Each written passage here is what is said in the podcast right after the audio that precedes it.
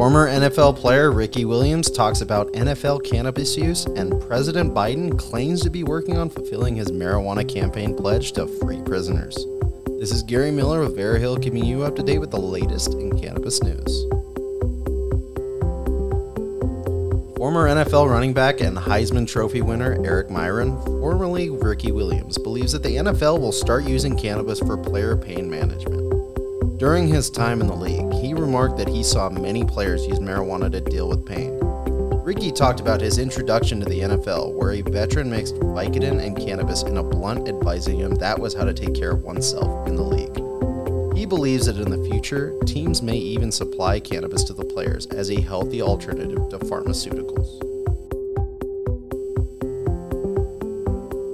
According to a recent study published in the Annals of Internal Medicine, medical cannabis enrollment went up by 400% between 2016 and 2020. Currently, the World Drug Report revealed that there are now 209 million users across the globe.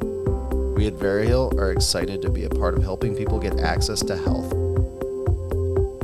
Biden publicly said to a response from a New York Post Stephen Nelson on Saturday night that he doesn't think anyone should be in prison for the use of marijuana. The president has received numerous pleas from lawmakers and advocates to take action on marijuana reform. Many are specifically pressing him to make presidential pardons. Biden has maintained an opposition to adult use marijuana legalization and has been historically been a prohibitionist president, which makes his remark notable.